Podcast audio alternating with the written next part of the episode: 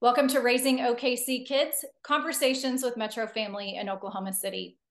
I'm Erin Page, and I'm joined today by Jarrett Lerner, who is here to give us advice in parenting around the issues of body image, disordered eating, and self acceptance. Welcome, Jarrett. Thanks so much for joining me. Thank you so much for having me. I'm excited to be here. I am looking forward to learning from you today. Before we get started, I want to tell our listeners a little bit more about you. Author illustrator Jarrett Lerner is the award winning creator of the EngiNerds series of middle grade novels, the Geeger the Robot series of early chapter books, the activity books Give This Book a Title and Give This Book a Cover, the Hunger Heroes series of graphic novel chapter books, and the Nat the Cat series of early readers. Jarrett is also the creator of the forthcoming illustrated novel in verse, A Work in Progress, which we'll talk more about today. He co founded and co organizes the Kids Need Books and Kids Need Mentors projects and regularly spearheads fundraisers for various reading and book related causes. He's also the founder and operator of Jarrett Lerner's Creator Club. He lives with his wife and daughters in Massachusetts. So, Jarrett, I understand that your new book, A Work in Progress, is based on some of your own struggles with body image and disordered eating. What was it like for you to explore a topic that is both so personal and can be so emotional in your new book? So, um, thank you. Yeah, it was tough in a word. It was tough. Um, I am known for um, a different kind of book. Uh, the work in progress, uh, which just came out. Um, it's out now. It's been out for a month or so. It uh, is my 15th book, and the 14th, the 14 books before then, um, I've I've developed a sort of style of using humor to approach various questions and topics and themes and ideas um, and relying heavily on humor to sort of entertain, delight, and keep my readers and lead them wherever I want to take them, even if it is to sometimes consider and confront some somewhat more serious stuff. A work in progress is is pretty much devoid of humor. Um, it's incredibly serious, and it and it has to be. And I think a lot of people were surprised um, that I was coming out with a book like this. Um, they, they're like the guy who writes the farting robot books is writing a book about all this stuff.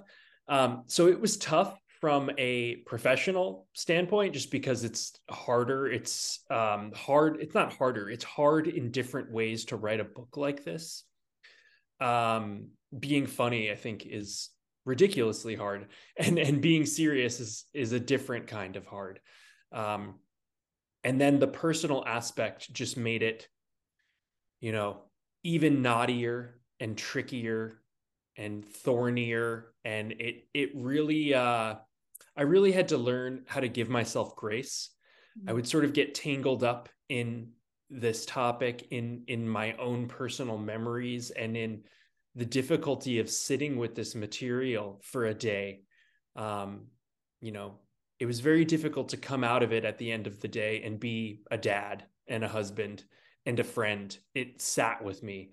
Whereas uh, my my books where I was leaning more on humor, um, I would sometimes leave a day frustrated, challenged, in the middle of an obstacle or difficulty that I couldn't overcome.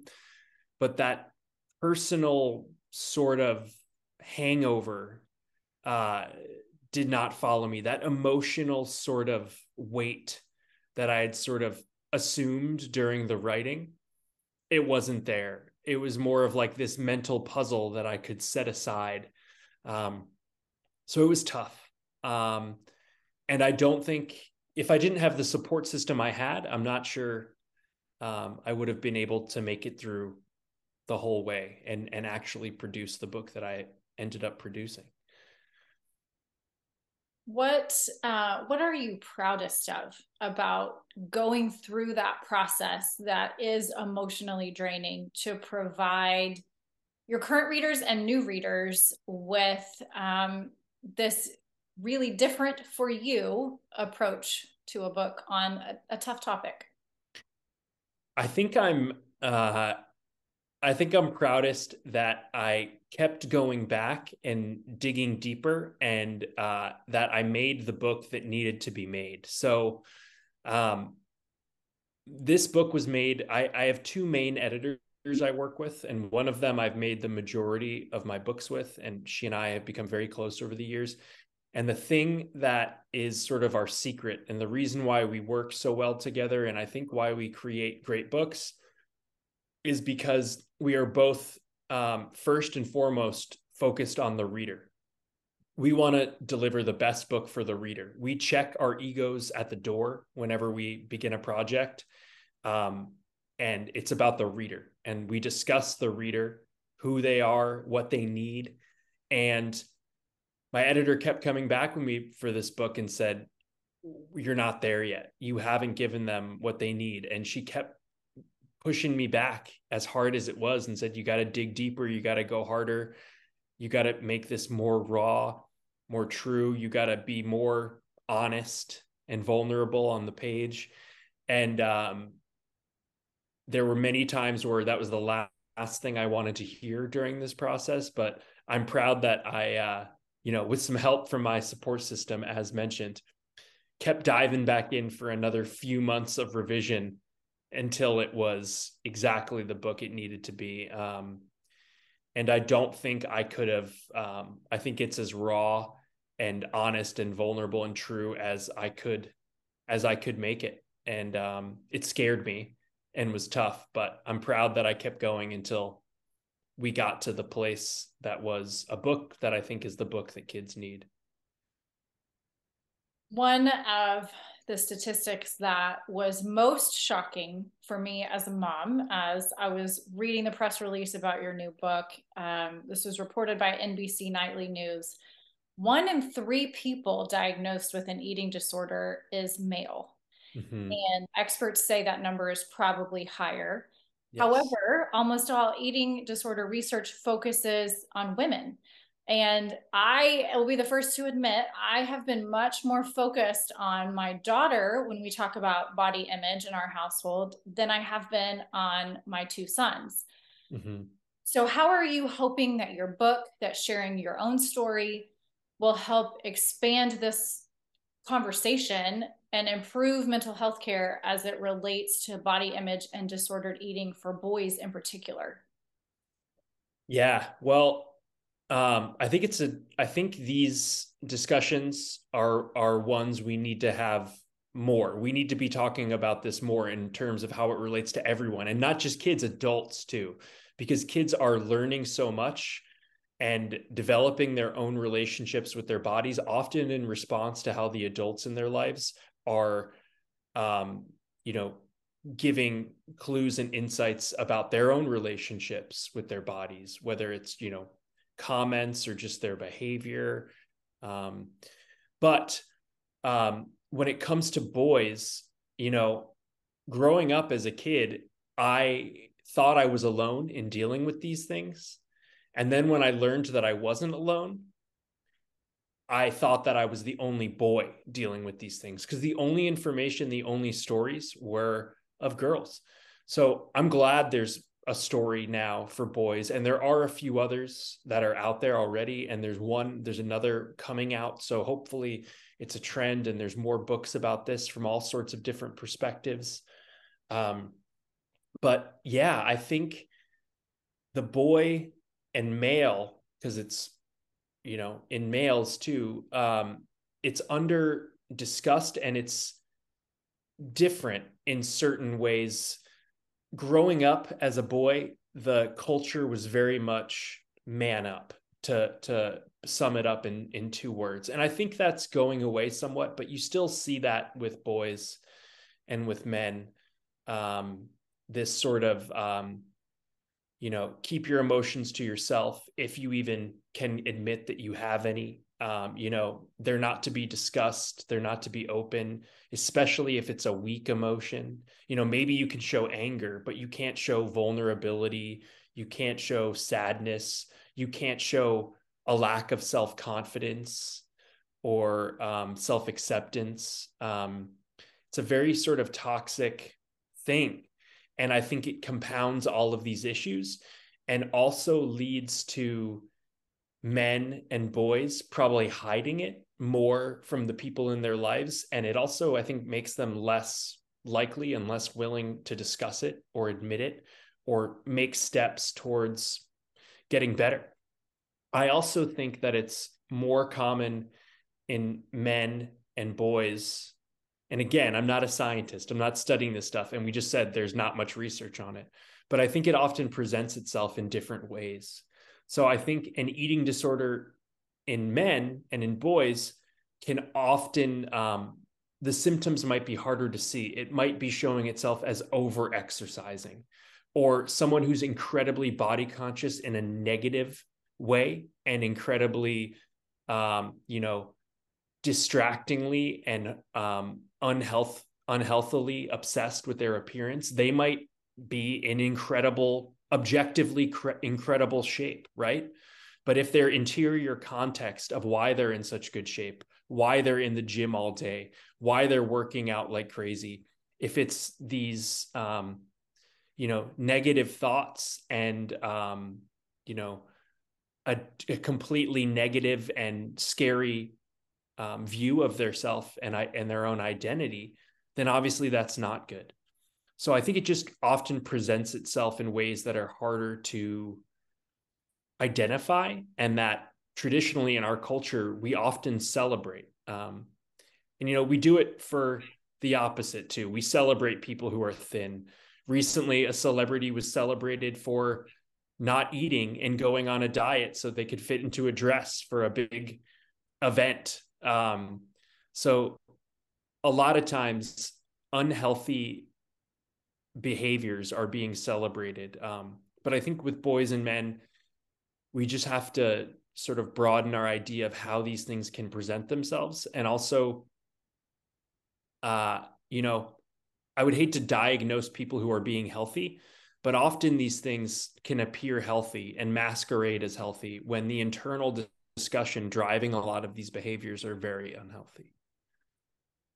That's such good perspective. Um, and, you know, as you are talking about some of what you have been through, it resonates with me in terms of our culture might be changing today where, you know, we don't have the same toxic scenarios around boys and men but parents today may have grown up in in that right. kind of toxic situation. And so we carry that with us into the way that we parent our kids uh, whether we know it or not. So i think a really hard piece of this for parents is we have to model this. We have to model loving our own bodies. We have to watch what we're saying about our own bodies before we can really teach our kids to love themselves so, for parents who may be dealing with body image issues, how do we work to overcome that while also helping our kids love themselves for who they are? Yeah, I think it's I think it's tough. I think um, you know, when I've been presenting this book, I, I just got back from a tour with it after its release. And um, you know, I'm careful um to say that I think we all could could um benefit from some honest consideration about our relationships with our bodies, young and old. And um, I have had just as many notes and uh, from adults readers as kids. I've had just as many adults stay after my sessions and talk to me about this and open up to me about this and share what they've been going through. Um, so I think it's important that we look at ourselves and um, you know sort of be aware and conscious of the thoughts that we're having as we move through a day. What's driving us to do things like exercise and eat in certain ways. And also i think a big part of it is um, comments that we might make about our own behavior around food and exercise and weight management. And also the comments we make um, around kids about what they're eating and what they're doing and about you know if there's good and bad food or um, certain you know tying certain behaviors to having certain types of food. Um, it's uh, it's it's very tricky and tough but i think it's all the more tricky and tough when our own relationships with our bodies are complicated or potentially negative. But i think the more work we do on ourselves and the more aware we are um, the better it will um, you know impact our kids. Because they are you know it amazes me how much um, i have three kids and it amazes me how much they absorb. You know i think often they're not listening to me or not paying attention but they're paying attention and they're um, you know we are their primary models um, for behavior and for everything even you know letting them see you celebrating your body or celebrating food or saying, oh man, I exercised this morning and now I feel so much happier. Or I really want to just get outside and move my body. Or isn't it amazing that, you know, I'm, you know, I can do this or that? Or isn't it great that we can use our bodies in this way? Just, I think framing all of this stuff in a positive um, light can really increase their appreciation and understanding um, of their own bodies and and how they nourish it and feed it. Um, yeah, but uh, it's tricky. You know, I'm the first to say it's tricky.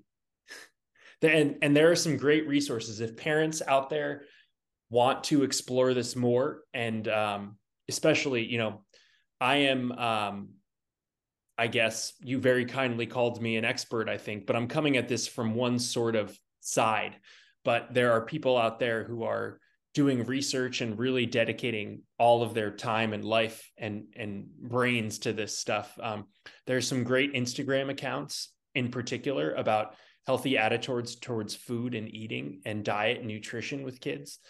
And um, there's uh, a woman, Virginia Sole Smith. She just came out with a fabulous book called Fat Talk, which is just all about parenting in this age that we are, this post diet culture, which I think isn't even that post. I think it's still with us just in different ways. Um, but yeah, I would encourage anyone who wants to sort of further investigate this with more of a scaffolding and assistance to check out some of those accounts and um, the work of Virginia Sole Smith, especially. That's so helpful. Thank you for that. What what does it look like for parents to effectively bring up the topic of body image, of disordered eating in our households with our kids? And when do we start talking about all of this with them? Yeah, I think it's, well, I think it's never too early to talk about things that you think it's too early to talk about kids with. It's just about how you approach it. You know, um, I have a five year old, five and a half, three and a half, and 10 month old. And um, when in the middle of the pandemic, when um, there was um, even just the pandemic itself, how do you talk about a pandemic and why we can't go outside with kids? How do you talk about um, what's going on with our police and um, our neighbors and race and so many things um, and politics. Um, and, uh, you know, we're sitting there watching the news and we've got the news on on January 6th. And how do you explain that to, I mean, you can't not explain it to a kid is my approach. It's just about how you do it.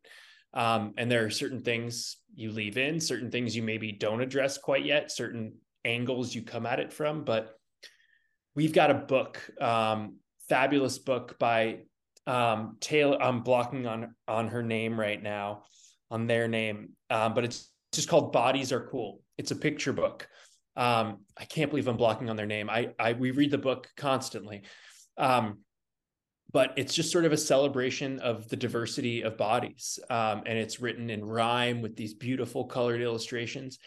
And for us, that was a great way to just expose our kids um, to some different ideas and some things they might not be getting in day-to-day conversation with us and so now our kids sort of um, see someone with um, um, you know a certain skin condition or in a wheelchair or a certain size um, whether it's larger or shorter.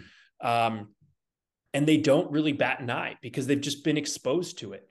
So i think we can expose our kids to these questions and ideas um, and from a very early age and just talk to them about bodies as being amazing and things to celebrate and for there to be natural differences.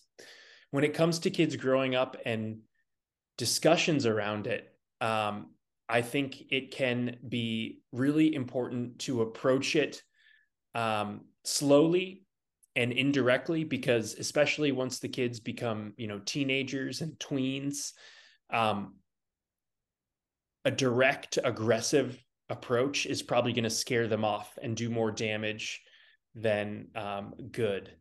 Um, but I have found that kids um, are not only willing but eager to discuss these things, whether or not they are dealing with it personally, because they are so entrenched in an image obsessed world. And um, whether or not they've been given the language to discuss it or the opportunities to discuss it, um, I also think it's very powerful to um, approach a conversation not as um, an authority figure, as a parental and potential punisher, but as a peer, and to make yourself vulnerable at the beginning of a discussion in which you hope for someone else to maybe consider making themselves vulnerable is an incredibly powerful act and will um, let that person know that you trust them and that you want them to be able to trust you. And um, it will you sort of model for them how empowering it can actually be to share something that it might feel very scary. Um, and um, the opposite of empowering to to say. Um, so i think um, it's never too early and if you do have those conversations um, do not be aggressive. Do not come off as any sort of punishing. Um, bring it up. And you know hopefully the answer is you know what you hear is that your kids or the kids in your life have a very healthy positive relationship with their bodies and with food and eating. Um, and if they don't maybe they don't tell you that first time but maybe they talk about it another time or maybe in a week they bring it back up because they want to talk about it. Um, but i think it's it's often not something we discuss why we're eating food and what makes us feel good and what makes us feel not as good and and what's good for us and what's you know fine to eat sometimes. And um but the more we give them the language to deal with this stuff and, and positive language um, the you know the better they can the more they're equipped to um, do it themselves. So you know being open about yourself i think will go a long way um, and and making space and time for for the kid to uh, reciprocate and open back up and sort of to give them the language and framework to sort of come to these conclusions, hopefully in a positive way themselves. I will say that we have had to have these conversations much earlier in my household, which I think is like all things parenting. Yeah. Sometimes I'm good at being proactive and getting ahead of the game, but um, it's like I can't use my own childhood as a blueprint for these kids because things happen sooner, things happen faster. Um, so I have been surprised uh, with my oldest about how early and how often, even if she wasn't aware of it first, other kids around her are talking about their bodies. They're making comments about her body. Um, so that's been surprising to me. Um, so I have had to be a little bit more reactive with my oldest than I wish I had been. But I do feel like that has set me up, as it often does, to make some earlier choices with my younger kids and having those conversations with them. Yeah i think i think there's a lot of work you can do um, even even less directly just sort of like you know making sure that that picture book we read that picture book regularly just exposing them to certain things and framing those moments in a positive light or you know celebrating them and their bodies. Um, you know even if it feels weird to talk about um, to be so conscious about um, what the, when their bodies are doing something amazing and celebrating that or to be so conscious about talking about food and nutrition. I mean it seems weird but i think part of the reason it seems weird is because we've never done it. We didn't grow up doing it you know? Um, the first i heard about um, you know sort of the, the first language i had about food and body and nutrition and exercise and all that came in the form of overhearing things about diets and picking up things about that which is not a healthy framework foundation to to begin from. Um yeah. I relate to that. And i feel like i have had that sense that i don't want that for my own kids i want them to have a different understanding and a more positive framework to operate within one of my um, tried and true methods as a parent is when I don't know how to talk to them about something, we get a book about it, which is yeah. why we're excited about your book. So let's talk about some of the signs that your character will displays around body image or disordered eating that as parents are reading along with their kids some things that we should be aware of as parents that could be warning signs in our own kids yeah. So the way that I think of disordered eating, and I'm sure there's other technical uh, and and other authorities would would provide different, slightly different variations on this definition. But the way that I think about it, and the way that I talk to kids about it, is um, anything that is preventing someone from listening to their bodies and giving their bodies what they're asking for. Um, so you know, when we're in tune with our bodies and understand the signals it's giving us, we know that when it asks us for sleep, when it asks us for food and water, and the more we're sort of aware and in tune with our body and how it responds, we know what food makes us happy and what food gives us energy and what food maybe doesn't give us energy or what food maybe fills us up for a little bit, but then we get hungry again. So the more we're in tune with that stuff and listen and can give our body what it wants and you know have a healthy positive relationship with food at our bodies the better. So I think this manifests in lots of different ways, but um, any sort of increased consciousness around food and the eating of it and meal times um, if kids are not eating certain foods that they would generally eat if they're limiting what they can eat, if some foods feel safe, if they are eating at um, sort of, uh, if they're increasingly uncomfortable about eating around certain people or around people in general, if they're eating their meals or having their snacks more in private, um, stuff like that, if they're eating less, if they're exercising more. And again, one reason why I wanted to have a book that focused on disordered eating is because this stuff can appear so healthy um, and often framed as healthy. You know, how often have you heard someone say, "Oh, you're so good, you never eat dessert," or you know, um, or you know, like it's my cheat day, so I'm gonna have a cookie, or um, you know, I'm gonna eat this, but uh, I, I'm gonna have to work out later. I'm gonna go extra hard at the gym later.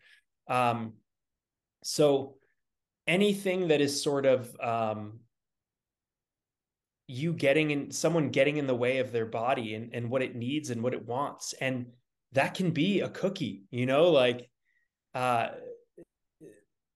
you know, you, you don't want to eat 27 cookies a day every single day, but um, you know, it's okay. Your your body is okay to be um, you know, given a little um bit of sugar every once in a while and you know especially kids they can learn they can learn that food can be pleasant and a pleasure and something celebratory and and wonderful and delicious.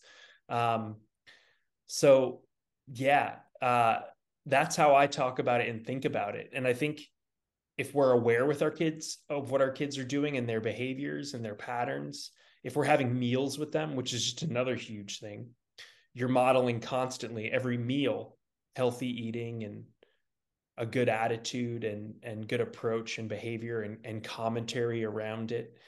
Um, but as long as we're aware of that stuff um, it can it can all be warning signs. Um, and i you know maybe i'm too pessimistic about this because of my own personal experience but i find it hard to believe that there's anyone out there who has in our world our cultural climate has a totally positive great 100% relationship with their bodies.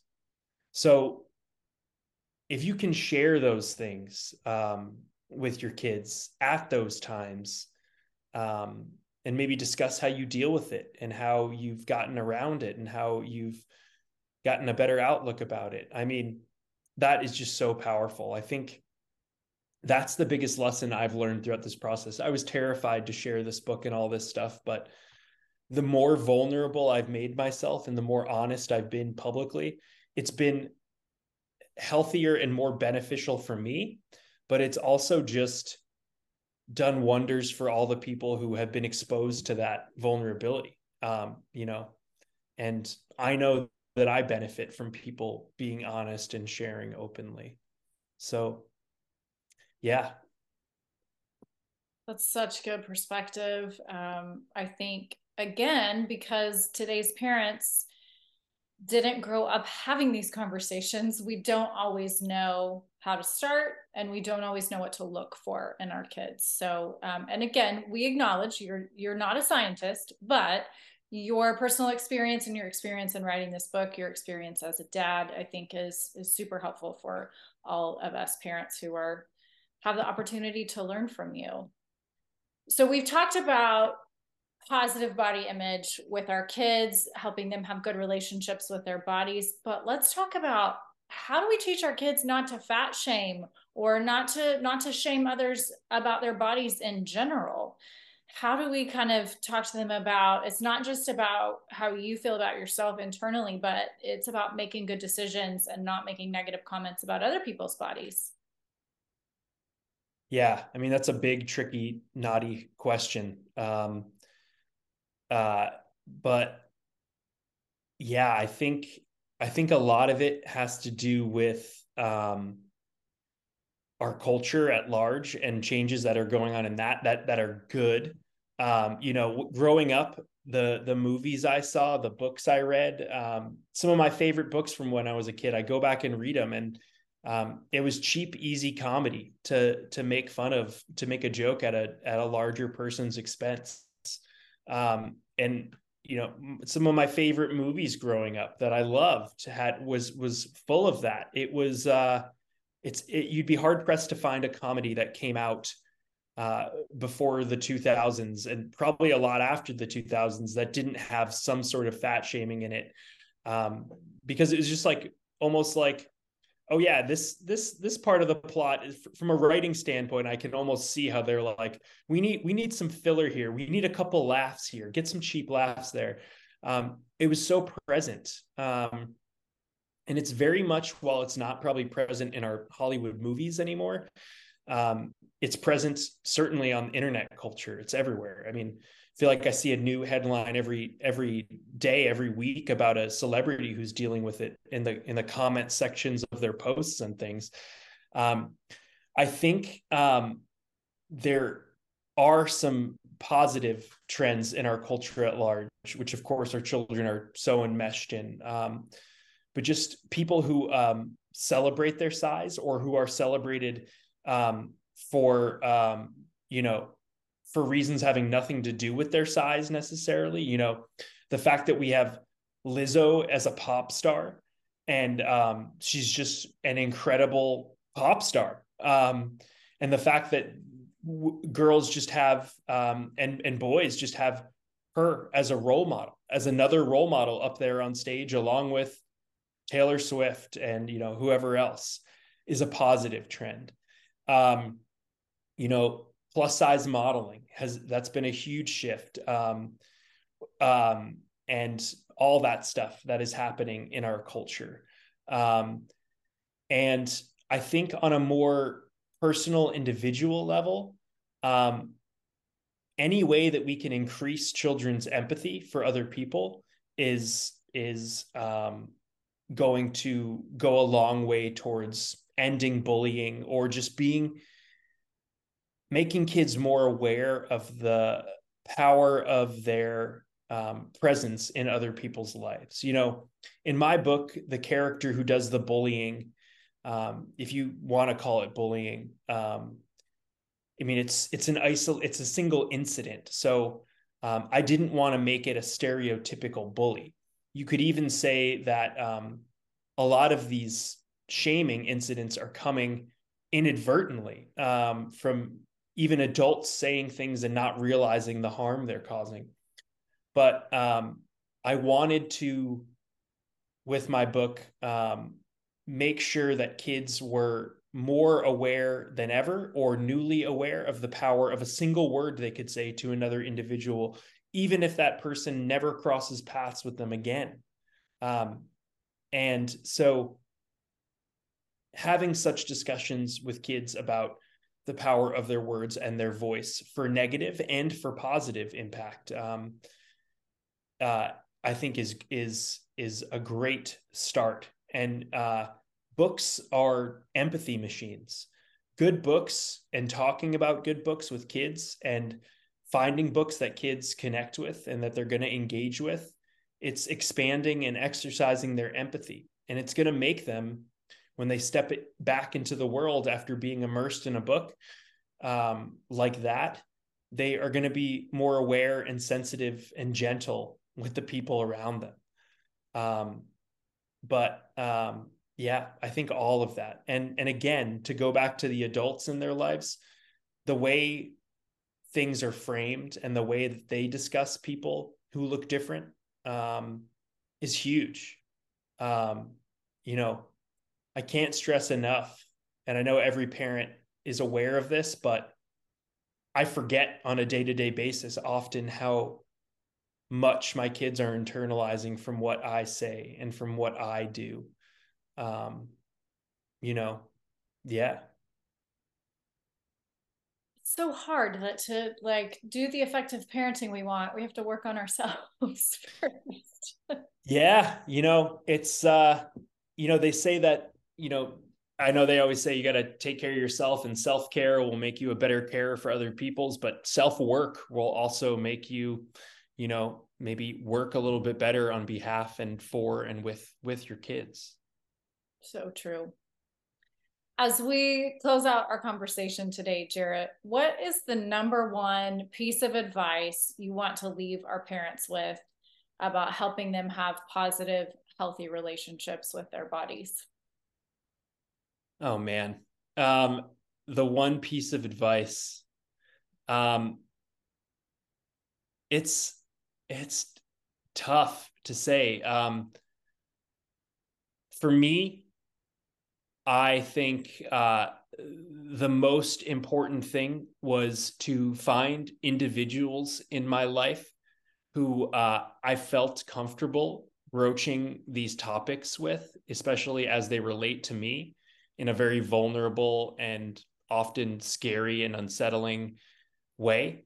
And um, having people in my life who are aware of my history with these things and how they manifest, and using those peoples to sort of um, check in with when things are maybe tough or um, who are there to check in with me as it i think more often happens um, you know, so my wife, for example, if she can see me getting stressed and knows that stress might lead to me picking up certain behaviors or approaches or thoughts that might lead to these things that have haunted me and put me in a bad place um, you know she can say hey um, you know why don't you i'm going to take the kids over uh, to the playground. Why don't you go for a bike ride or why don't you go to the skate park and um, you know